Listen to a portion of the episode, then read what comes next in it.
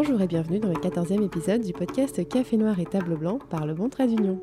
Dans la vie, nous sommes des créateurs de contenu et comme je dis souvent, nous racontons l'histoire des gens aux autres gens.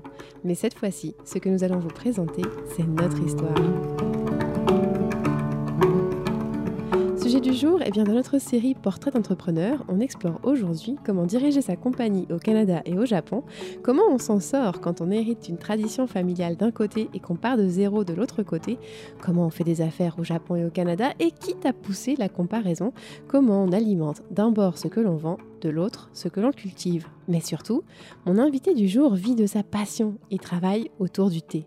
J'ai le plaisir de vous présenter un petit bout de femme que j'aime beaucoup, mais ne vous fiez pas à son corps frêle, elle est d'une force de caractère incroyable, Reina Cynthia Sakao. Bonjour ou konnichiwa Bonjour, konnichiwa. Alors moi, j'ai connu Reina grâce à un atelier de wagashi, des petites pâtisseries japonaises euh, qu'elle avait données chez Kyoto Fleurs. Et d'ailleurs, euh, petite parenthèse, c'est chez Kyoto Fleurs que j'avais commandé nos fleurs de mariage. Euh, mais la raison pour laquelle je vous dis ça, c'est qu'au-delà de la femme d'affaires, Reina, c'est aussi une ambassadrice de sa culture d'origine, une polyglotte curieuse et spontanée qui a vraiment une énergie débordante et je suis très contente de te recevoir aujourd'hui. Oh, mais merci, merci de m'avoir invitée aujourd'hui. Je suis vraiment, vraiment contente. Alors, je sais que tu es un petit peu nerveuse. Ouais, un petit peu. Ah. Et j'apprécie énormément que tu fasses l'effort de parler en français parce que mon japonais ne me permettrait pas du tout qu'on ait cette conversation. Alors j'aimerais ça justement qu'on permette aux auditeurs, aux auditrices de découvrir un petit peu. Euh, d'abord, je dirais, toi tu es la première génération qui vient au Canada, toute ta famille euh, est encore au Japon. Qu'est-ce qui t'a attiré ici? Pourquoi Montréal? Ben exactement, parce que là, la première fois quand je suis partie du Japon, j'avais 15 ans. Puis là, euh, ça, c'était mon premier voyage au Canada. J'ai beaucoup aimé. Puis euh, euh, la deuxième fois, c'était quand j'avais 18 ans. Puis là, j'ai voyé beaucoup de différences entre le Japon puis le Canada, vraiment le, le, le, mode de vie. Les gens ici font des choses qu'ils veulent, mais au Japon, les gens travaillent, travaillent, travaillent, travaillent il y a quand même beaucoup de travail. Puis là, j'ai beaucoup euh, aimé la, façon dont les gens vivent euh, la vie. Vraiment, tu sais, s'amuser, vraiment profiter de la vie. Puis euh, c'est pour ça que je suis venue ici au Canada. Puis justement, parce que quand je suis retournée au Japon, quand j'ai fini mon université, j'ai commencé à travailler pour une compagnie canadienne. Alors, j'avais quand même plusieurs gens avec qui je travaillais, un Canadien de Montréal. Puis euh, c'est ça, je suis venue ici une fois, puis j'ai adoré le vape, puis euh, la diversité euh, du Montréal. Fait que c'est ça. Mais, mais alors là, on t'entend parler avec un français très fluide. Toi, tu as appris le français pour vivre ici? Ben en fait, non. c'est j'ai commencé à apprendre mon, français quand je suis, arrivée ici à Montréal. Ça fait dix ans, un petit peu plus de dix ans. Et voilà. Wow. Fait que, ouais, ça fait quand même un petit peu que je suis là, ici à Montréal. Et alors, au bout de dix ans, est-ce que tu, tu, te sens de plus en plus canadienne, de moins en moins japonaise? Est-ce que tu te sens les deux de façon équivalente? Comment est-ce que ça balance dans, dans, dans ton, ton identité? Ça dépend vraiment. Des fois, je me sens japonaise, mais des fois, je me sens vraiment canadienne québécoise. Tu par exemple, quand je suis là à Montréal, je me sens vraiment japonaise. Des fois, je fais des choses vraiment de la façon japonaise. Mais par contre, quand j'arrive au Japon, je me sens vraiment une étrangère, un, impoli, des ah fois. Ah ouais, hein? Fait que c'est oui, les deux, mais en même temps... Euh... T'es, t'es canadienne au Japon, japonaise au Canada? c'est ça, exactement. Non, c'est ça, ouais, j'aime ça comme ça, des fois. on, en discutait juste avant de commencer ce podcast. Ton entreprise, c'est l'entreprise Sakao de ton nom de famille. Oui. Mais en même temps, tu as différents chapeaux euh, au Japanese Tea et puis aussi la compagnie Cacao. Est-ce que tu veux nous parler un petit peu des différents produits que tu proposes? Oui, en fait, euh, ce qu'on ce qu'on offre, c'est vraiment euh, du thé japonais, c'est du thé vert qu'on fait au Japon. Alors, moi, c'est moi qui fais l'importation directe de, de, chez nous, de, de la plantation et ben, de, Japon. Et aussi, on a un produit, euh, c'est un, thé de cacao, ça vient de Pérou. Alors, c'est pas pas un produit japonais, mais euh, c'est juste pour euh, avoir différentes thés, différentes. Alors, on a quand même deux côtés dans une compagnie. Alors, c'est du thé japonais, de All Japanese Tea, puis l'autre, ça, c'est du thé au cacao de Pérou. Alors, euh, Mais moi j'adore parce que je trouve que c'est vraiment la synthèse de, de Montréal comme on se l'imagine, qui est très international, très multiculturel. exact. On a une japonaise qui s'appelle Reina avec un prénom très hispanophone en plus. puis tu, tu proposes du thé de Pérou. Puis je tiens à dire que ce thé au cacao, tu me l'as fait goûter. Puis comme je te disais, mon doux, c'est gourmand, c'est vraiment bon. Oui, c'est très très santé. Ça goûte vraiment le chocolat. Tu sais, si vous ajoutez euh, du lait ou du lait de soya, ça goûte vraiment le chocolat chaud, mais en même temps, c'est plus santé. Il n'y a pas de calories. C'est vraiment santé. Moi j'ai- j'aime ça, ça nous prépare bien pour l'été. Exactement, c'est ça. C'est léger. Ouais, ouais, tout à fait. Mais c'est vrai que c'est- gourmand et léger, puis ça m'avait vraiment étonné. Mais en même temps, tu disais aussi, euh, ben, le Pérou a une longue histoire avec le Japon, Ouais. et finalement, c'est pas si incongru de voir tout ça mélangé par rapport au, au thé japonais. Euh, tu aurais dû être au Japon en ce moment euh, si tout avait été comme prévu, mais bon, pandémie oblige, euh, t'as pas pu voyager là-bas. Ta famille est encore là-bas, vous avez la culture du thé, et c'est en ce moment que ça se ramasse le thé, c'est ça? Oui, exactement. C'est en fait, oui, c'est mes parents qui s'occupent de ça pour l'instant. J'y vais chaque année ce temps-ci pour voir vraiment la saison du thé qui commence moi, à la fin d'avril, mois de mai. Mais juste à cause de la pandémie, je peux, je peux pas voyager. Mais sinon, c'est mes parents qui s'occupent de ça, de production, euh, de fabrication, euh, sinon l'emballage. Fait que ce que je fais, c'est vraiment, je vais recevoir le thé qui est, euh, qui est emballé en vrac. Alors, c'est ça, c'est vraiment mes parents qui s'occupent de ça pour. Puis c'est un petit peu ce que je disais à l'introduction de, de ce, de ce podcast, c'est que d'un côté, du côté japonais, tu hérites d'une entreprise qui existe déjà, tu viens d'une filière où euh, ta famille est déjà dans le thé. Par contre, au Canada, tu es parti de zéro pour proposer euh, cette entreprise qui vend du thé. Euh, et comment est-ce que tu te situes entre les deux? Est-ce que tu tires euh, les enseignements de ce que tu as pu voir euh, de tes parents au Japon pour l'emmener ici? Est-ce que tu dois t'adapter parce que c'est très différent au Canada? Il faut vraiment s'adapter parce que là, quand j'étais arrivée ici à Montréal, il n'y avait vraiment pas de culture du thé. Ça, ça vient de commencer, peut-être ça fait 5-6 ans. Alors, j'ai vraiment commencé de zéro. Alors, pour faire connaître le thé euh, matcha, justement, parce qu'il y a quand même un goût particulier. Mais en même temps, ça contient beaucoup de, de valeurs nutritives. Alors, c'est vraiment un, thé qui est vraiment santé, beaucoup de valeurs nutritives, euh, beaucoup de bienfaits.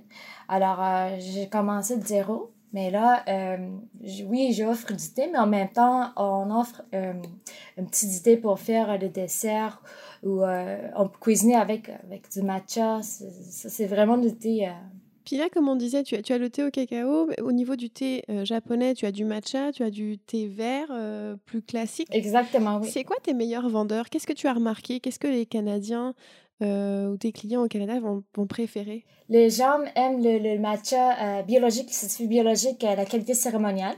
Avec ça, on peut faire du thé juste avec de l'eau chaude. Sinon, on peut même cuisiner avec, faire des desserts, pâtisserie, latte, de smoothie. Alors, ça, c'est vraiment le meilleur vendeur euh, pour l'instant. Mais sinon, euh, le thé en feuille, on a un thé qui s'appelle le kukicha. C'est vraiment, on utilise le tige morceau de tige du thé. Puis ça goûte vraiment, euh, euh, ben, thé vert, mais il y a quand même une note de mangue. Alors c'est vraiment euh, le fruité, mais c'est du thé, euh, vert. C'est vraiment le meilleur vendeur de thé vert en vrac, un feuille. Et alors, on, on- tu es, une, PME euh, montréalaise. Et moi, je, voulais savoir un petit peu, face à la pandémie, euh, outre le fait que tu n'aies pas pu te rendre au Japon pour aller voir la, récolte du thé, euh, comment est-ce que tu as dû t'adapter? Parce que c'est certain que tu as plusieurs points de vente où ton thé est vendu à Montréal, qui, eux, ont dû fermer suite aux mesures de confinement.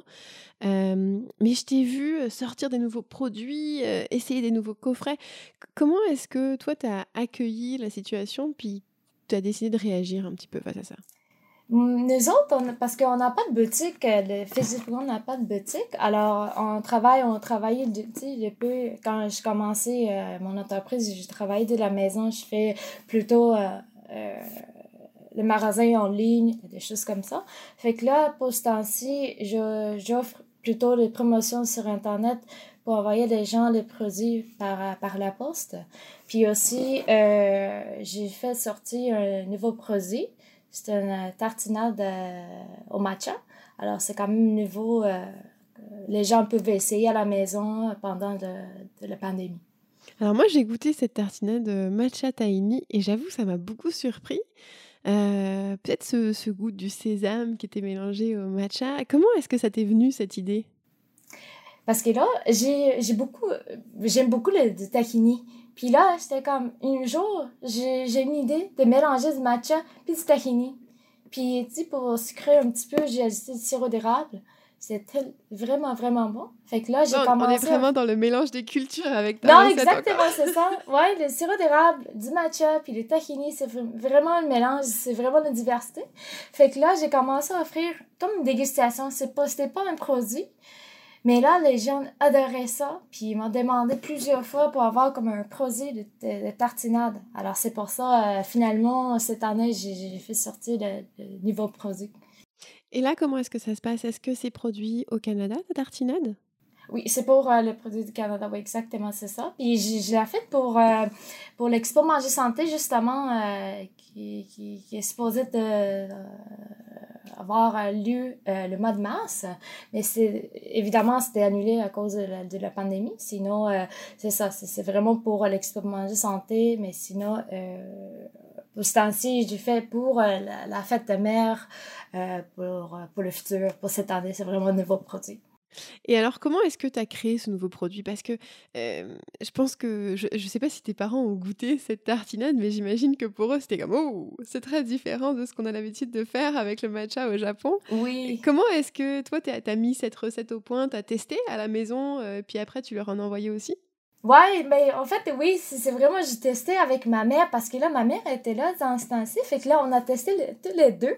Il y a vraiment la quantité, euh, tu sais, euh, différent. On a essayé avec du, sirop d'arabe, on a essayé avec sirop d'érable, on a essayé avec euh, euh, différentes qualités de matcha. Fait que là, finalement, ce qu'on a, c'est vraiment, tu sais, après plusieurs tests qu'on a fait. Donc, c'est approuvé par la maman japonaise. Oui, aussi, oui. Elle adore ça vraiment, oui. fait que là, euh, quand elle était là, elle avait acheté euh, du tahini pour qu'elle puisse faire au Japon aussi. Au Japon? Ouais. Oh, j'adore.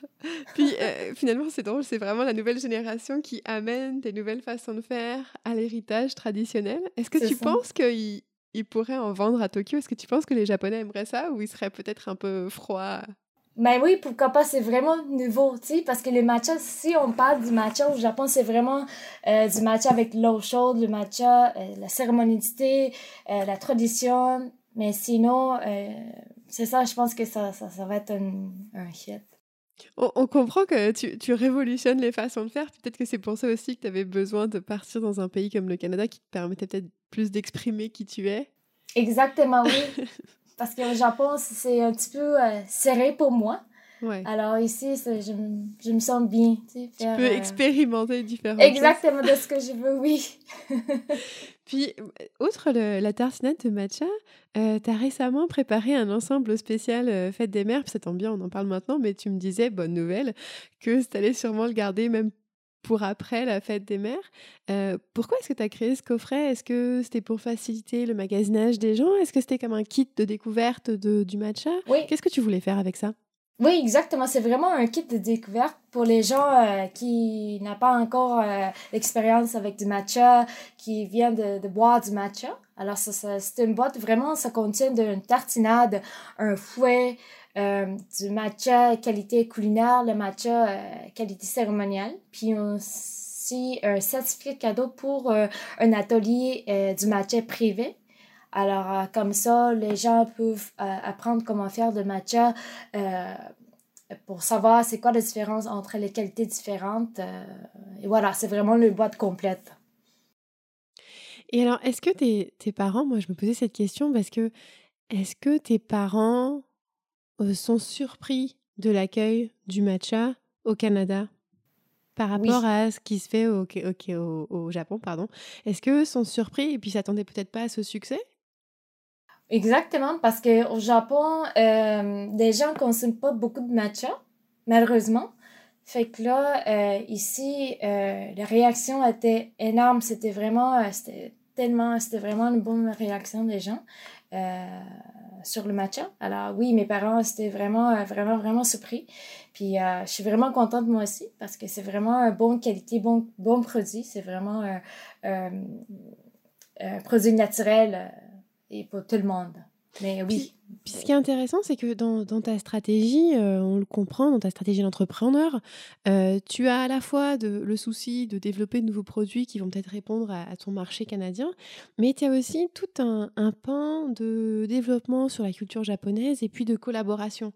Est-ce que tu veux nous en parler un petit peu des collaborations qui peuvent s'en venir? Oui, euh, j'ai quand même plusieurs, ben, deux, trois collaborations dans, dans l'avenir. Alors, euh, une des collaborations, ça va être avec euh, euh, Jacinthe de, de, de Montreal Shamisen Project. C'est une fille qui, qui joue de, la musique de shamisen. C'est vraiment la musique japonaise. Puis, on a fait plusieurs événements ensemble pour... on a fait une cérémonie avec, de, avec musique de shamisen. Fait que là, euh, on organise un, atelier, une démonstration ensemble en ligne. Alors ça, ça s'en vient peut-être euh, dans deux, trois semaines. Donc Puis, à, la fin du euh, mois de mai? Ouais, exactement, c'est ça. Oui, on aimerait ça. Fait que, ouais, ça, ça, c'est à venir. Ah, puis c'est très beau. Moi, je, sais que j'ai eu la chance de vous voir. puis c'est très ah poétique. Vous êtes toutes les deux, chacune dans votre monde, mais ensemble. C'est vraiment très beau. Exactement, c'est ça donne vraiment l'ambiance euh, japonaise euh, dans une cérémonicité, le zen. C'est ça l'idée pour, euh, pour donner les gens vraiment l'ambiance zen. Est-ce que c'était la... Est-ce que c'est une, une, musique que on va retrouver traditionnellement dans la cérémonie du thé? Parce que toi, quand tu dis vous le faites les choses ensemble, c'est que pendant que elle joue, toi tu fais le, la, cérémonie du thé. Dans le fond, tu, tu officies la cérémonie du thé. Est-ce que ça c'est la façon traditionnelle de faire? Non, pas tout à fait non. Il euh, n'y a, y a pas de musique euh, pendant la cérémonie, c'est vraiment le silence. Mais c'est juste vraiment pour donner euh, l'environnement zen, environnement vraiment japonais. Mais sinon, normalement, non. Mais, mais ça nous plonge dedans, ça c'est sûr. Exactement, c'est ça. non.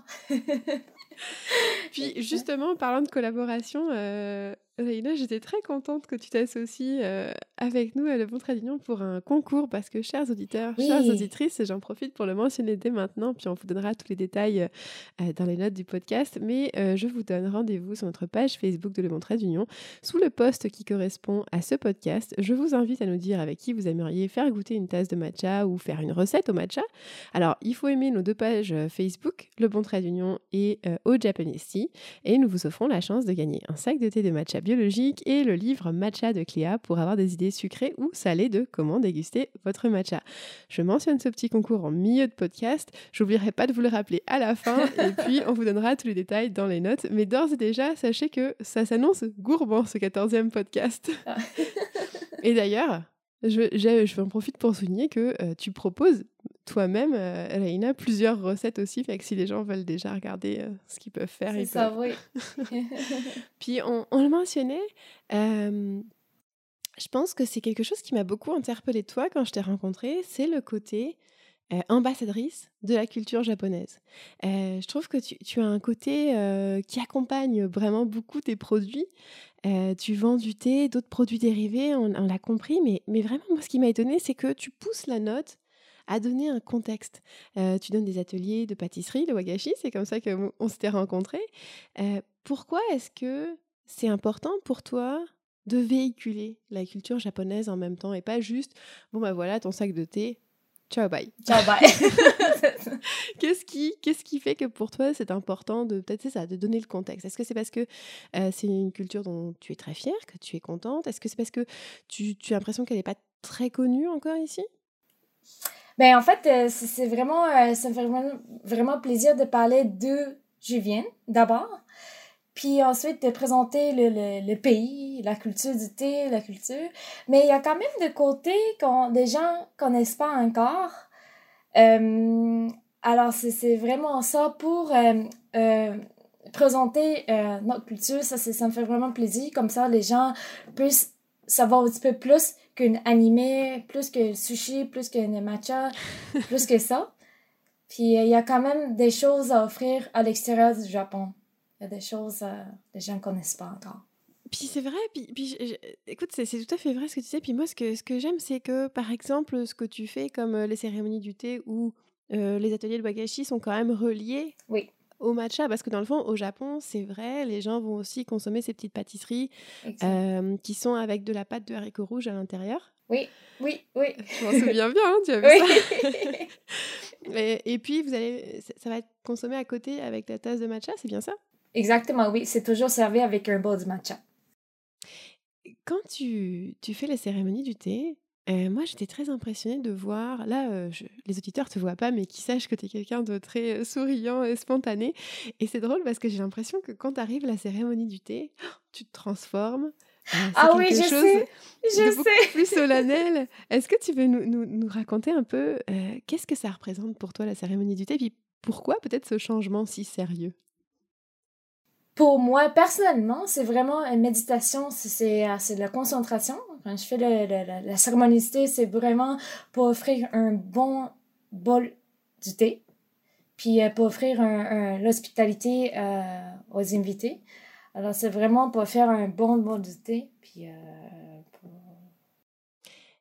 Est-ce que dans, dans la cérémonie du thé, est-ce qu'il faut avoir un grade spécial? Est-ce qu'on devient je sais pas, prof de, cérémonie du thé. Est-ce que est-ce qu'il y a comme un, maître de cérémonie ou est-ce que tout le monde peut le faire? Monde peut le faire, mais en même temps, quand on veut vraiment maîtriser la cérémonie, il y a quand même un certain niveau. Alors, il faut vraiment avoir un certificat pour enseigner la cérémonie. Euh, ça prend le 10 ans, 10 ans de, de l'expérience. Alors, je continue encore, euh, même depuis 15 ans, 10 ans, 15 ans, je continue encore, puis je pense que je vais continuer toute la vie. Puis ça prend vraiment le, le, très longtemps pour avoir euh, l'expérience, pour savoir tout, tout ce qu'il faut de, de la cérémonie. Mais oui, tout le monde doit le faire, mais pour faire vraiment de certaine manière, il faut vraiment avoir un, un certificat. Est-ce que euh, au Japon, toutes les familles, c'est populaire que quelqu'un dans la famille va faire la, cérémonie du thé avant de boire le matcha ou est-ce que c'est plus par rapport, par exemple, à ta famille qui est dans ce, business du thé, donc vous avez peut-être ce penchant qui est déjà là. Comment, comment est-ce que ça, est-ce que c'est développé dans la société ou c'est plus particulier? C'est plus particulier, c'est, on a quand même une chance d'avoir cette occasion-là pour, pour faire la cérémonie mais sinon, c'est pas toutes les familles qui, ont, qui font la cérémonie mais juste parce que je suis née dans une famille du thé. Alors, euh, c'est vraiment ma, ma grand-mère était mon enseignante de la cérémonie mais mes oncles aussi, euh, ma mère aussi était, euh, faisait la, la, cérémonie aussi. Alors, c'est vraiment une famille du thé qui fait la cérémonie thé, qui, qui boit beaucoup de thé. Sans, pardon, sans parler du côté cérémonie en tant que telle, qui, on le comprend, s'inscrit dans une grande tradition. Quand on veut consommer son matcha à la maison, est-ce qu'on va quand même utiliser certains cuillères, certains pots qu'on utilise dans la cérémonie du thé, puis on va le transposer tous les jours, ou est-ce que c'est très différent? Moi, personnellement, à la maison, on utilise quand même la, la même cuillère que la, la cuillère qu'on utilise dans des cérémonies. Mais le pot, on utilise juste le pot normal. Alors, c'est vraiment pas pareil. Mais sinon, moi, je, je le prends tous les jours, euh, tous les matins, le matcha. Euh, la façon vraiment japonaise avec de l'eau chaude. Mais sinon, des fois, je, je bois le smoothie au matcha avec une banane. Euh, je fais, c'est la façon plus canadienne. Exactement, oui. Et puis avec sirop d'érable dedans. Hein. Toujours. oui. Sinon, le pain doré au matcha aussi. Ah, ouais. le petit déjeuner gourmand. Exactement, avec du matcha, oui. Puis justement, euh, là, on parlait de, bon, ok, transposer ce qu'on fait dans la thé à comment on, le consomme au quotidien. Et toi, tu, tu en fais euh, tous les matins. C'est quoi la meilleure façon, si euh, moi, je voudrais goûter le matcha le matin, c'est quoi la meilleure façon de le préparer? Est-ce que je dois changer de bol? Est-ce que je dois forcément avoir un foie à bambou? Est-ce que tu peux nous, nous donner un petit peu quelques trucs et astuces pour réussir son matcha à tout coup? Euh, il faut, euh, si vous voulez faire le matcha de la façon vraiment japonaise, euh, n'utilisez jamais l'eau chaude. Il faut vraiment attendre jusqu'à ce que l'eau soit 60 degrés. 60 degrés, ok. Exactement, 60-65 degrés pour que le, le, le, thé soit pas trop trop chaud. sinon, on n'utilise jamais le métal. Quoi que ce soit. Alors, c'est pour ça qu'on utilise vraiment un fouet en bambou. Parce que la connexion, le contact avec le métal, le matcha avec le, métal, c'est quand même. Euh, ça ne pas pareil. Alors, c'est pour ça qu'on utilise euh, un feu en bambou. Et, C'est ça, ça c'est pour faire le matcha de la façon japonaise traditionnelle. Et après ça, on le boit tout de suite ou on doit attendre un peu? Euh, On peut le voir tout de suite, euh, mais l'eau, ce soit 60-65 degrés, mais après ça, on peut voir euh, tout de suite. Moi, je, me suis posé la question quand on avait commencé à discuter et que tu me disais justement que tes parents avaient cette entreprise de thé au Japon, que toi, tu étais un peu la troisième génération du côté japonais. Pour toi, travailler dans le monde du thé, est-ce que c'était une obligation, une évidence? Est-ce que c'était une envie de, de reprendre aussi peut-être la business familiale? Ou est-ce que toi, Reina, tu aurais voulu faire complètement autre chose dans ta vie? Non, je voulais justement faire un business, puis avec ma famille. Fait que c'était vraiment parfait, tu sais, c'était vraiment pas une obligation du tout. Puis j'aime ça parce que là, ça fait quelques années que je fais, euh, je fais ça, mais j'adore. Alors, c'était vraiment mon rêve, puis euh, je fais, euh, je travaille là-dessus, puis ça, ça me fait vraiment plaisir quand on discutait, tu me disais que euh, la génération avant toi, tes parents, tes oncles, tes tantes, commencent un peu à, fatiguer, à s'essouffler. Oui. Ils comptaient sur toi pour prendre le relais. Et tu me disais, oh là là, je suis un petit peu tiraillée parce que mes cousins sont la génération d'après. Ils peuvent pas tout de suite s'occuper de l'entreprise au Japon. Et, il va falloir que je gère euh, et au Japon et au Canada. Est-ce que tu as, eu le temps de voir qu'est-ce que tu allais faire, puis comment est-ce que tu envisages euh, l'avenir avec ces deux business sur deux continents différents avec des décalages horaires, entre autres. Exactement, oui, non, c'est, euh, j'aimerais vraiment ça, faire les deux en même temps. Alors, peut-être six mois au Japon, mois au Canada. Mais la façon de faire de business, ça, va être vraiment différente au Japon puis du Canada. Mais j'aimerais ça vraiment euh, faire un business au Japon pour euh, développer euh, nouveau marché euh, pour accueillir euh, plus de gens qui connaissent pas du matcha ou la culture du thé. Mais en même temps, ici, j'aimerais ça continuer plus de faire connaître le, produit du thé, produit japonais. Alors, voilà, c'est ça, peut-être six mois ici, six mois là-bas. Mais j'aimerais vraiment ça faire le business en deux continents différents. Est-ce que, en tant que femme, c'est différent aussi de, de... Oh, je te vois qui hoche la tête. Oui. ah oui. Comment ça? Parce que là, euh, au Japon, ça existe encore une société dominée par euh, l'homme. Et jamais, moi, j'ai jamais fait une business là-bas, au Japon, mais ça, ça, existe encore une société comme ça au Japon. Alors ça, ça, ça va être un petit peu différent. Ça, ça, ça va compliquer des choses, peut-être. Mais j'aimerais ça essayer euh, au Japon. Mais oui, c'est les femmes, on n'est pas encore. Euh, euh, c'est pas pareil. Tu aurais peut-être pas pu partir une société euh, comme tu as fait à Montréal si tu étais restée là-bas, c'est ça? Exactement, oui. Alors, euh, tu sais, la femme qui commence le business au Japon, ça, c'est vraiment compliqué. Mais je te connais, tu as une force de caractère incroyable. Ah oui! Je suis sûre que ça va marcher. puis, puis, là, tu, tu, nous parles en français, euh, mais évidemment, tu parles japonais, oui. Euh, entre autres, entre autres langues, on va dire. Est-ce que ça, tu penses que c'est vraiment un prérequis pour réussir à développer les affaires? Oui, je pense que la langue, c'est très important vraiment fournir l'information nécessaire, euh, même ici, ici en français, là-bas en japonais. Alors, il faut vraiment euh, savoir la langue pour qu'on puisse euh, donner l'information correcte pour les gens, pour que les gens puissent consommer des produits pour connaître la culture, la du thé. Quand, on, quand j'étais venue te voir, un des événements que tu avais fait dernièrement, il y avait un monsieur japonais qui s'est adressé à toi en japonais. Il a acheté la tartinade. et oui. Puis, il, a parlé tout de suite en japonais avec toi. Et évidemment, tu lui as répondu. Et moi, je me suis posé cette question est-ce que il est venu d'emblée te parler japonais parce qu'il te connaît, il sait que tu es japonaise? Ou bien est-ce qu'il il y a un côté de la communauté japonaise au Canada, enfin en tout cas à Montréal? Est-ce qu'elle se, se soutient, les différents membres de cette communauté japonaise, au niveau des affaires? Euh, non, ben en fait, euh, malheureusement, euh, la communauté japonaise ici, on travaille, on travaille quand même séparément. C'est pas les autres communautés, mais nous autres, on, a quand même, oui, ça existe une communauté japonaise, mais on travaille pas vraiment ensemble comme un groupe, mais sinon c'est plutôt séparément. Mais est-ce que Est-ce qu'au niveau culturel, vous vous retrouvez, vous vous regroupez par contre? Ou est-ce que c'est comme les affaires, puis c'est vraiment chacun de son bord? Exactement, culturellement parlant, oui, on a quand même plusieurs événements ensemble pour présenter la culture pendant l'année, oui. Alors, culturellement parlant, oui, on fait, on fait quand même beaucoup d'événements, activités ensemble.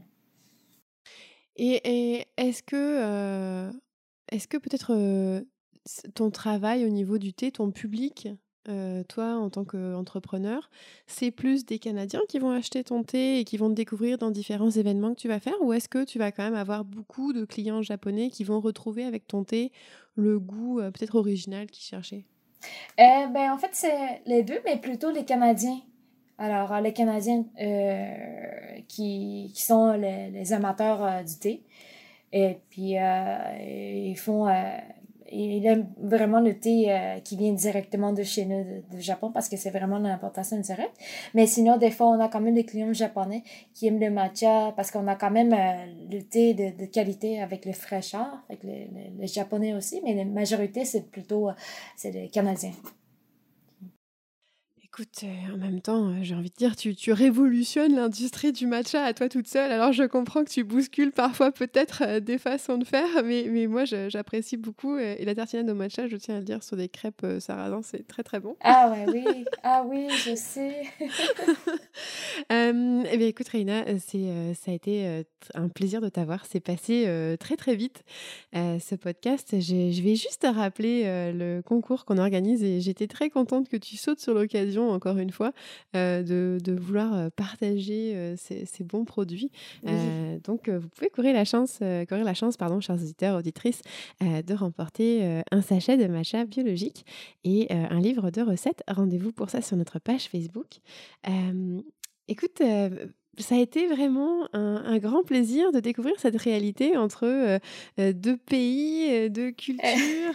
J'ai envie de dire, tu es probablement l'ambassadrice du Japon la plus canadienne que j'ai ah rencontrée, mais aussi peut-être la plus connectée à ce que moi j'ai découvert comme réalité du Japon et puis ce que je vis ici au Canada. juste avant qu'on se quitte, moi je, je, sais que tu aimes ça partager la culture japonaise et je t'ai demandé, as-tu quelques petites références? Qui pourrait, outre le thé, euh, permettre à nos amis auditeurs, auditrices, euh, canadiens et d'ailleurs, d'ailleurs, euh, de découvrir le Japon. Tu m'as parlé d'un film que tu as découvert justement il n'y a pas longtemps. Exactement, justement, hier soir, j'ai écouté un film sur Netflix qui s'appelle, ben, c'est un film japonais qui s'appelle 37 Seconds. Puis là, c'était un film de deux étoiles. Fait que là, avant d'écouter, j'étais comme, OK, ben, on verra. Mais après ça, j'étais, waouh, c'était vraiment un film de 5 étoiles. C'était vraiment un bon film. Je comprends pas pourquoi il y a deux étoiles, mais c'était, waouh. Euh, eux autres parlent d'une fille qui fait euh, de manga. Euh, puis, c'est une fille avec une disabilité. Alors, puis, c'est une histoire, waouh, c'est, il faut vraiment l'écouter. Ouais. On va mettre ça dans les notes de pas de podcast. Et puis c'est vrai que, écoute, moi, quand j'ai eu la chance d'aller au Japon en février, j'avais euh, euh, lu quelques livres comme euh, Be More Japan, qui est en anglais, ou L'art de vivre à la japonaise. Et, pour moi, c'était ces livres-là, c'est ensuite, après mon, retour du Japon, était une belle façon de prolonger ce que j'avais vu, appris, découvert. et puis, bien sûr, je ne peux pas ne pas mentionner Tokyo Dinner Midnight Stories, dont la musique a été faite par notre ami Suemar, qui fait aussi la musique de ce podcast et qu'on est donc euh, très content d'avoir. On mettra toutes ces références en note de podcast pour inviter les gens à aller déguster un bon matcha en regardant le film que tu recommandes. Euh, écoute, comme on dit en japonais, si je ne me trompe pas, euh, domo arigato, c'est ça? Exactement, c'est ça. Arigato gozaimasu. Alors, bah, écoute, tu es la bienvenue quand tu veux. J'espère que la prochaine fois, ce podcast ne sera pas à distance et qu'on pourra partager une excellente tasse de matcha toutes les deux. Comment nous suivre pour nos prochains épisodes, chers amis auditeurs et auditrices, et bien sûr nos réseaux sociaux, Instagram et Facebook, mais aussi le site internet de lebontraitdunion.com pour toutes nos mises à jour et récentes publications. Comme je vous l'ai dit, n'oubliez pas d'aller regarder sur le post Facebook qui correspond à ce podcast pour les informations du concours. Moi je vous dis à très bientôt, merci encore et prenez soin de vous. Merci Reina, bye. merci beaucoup, bye.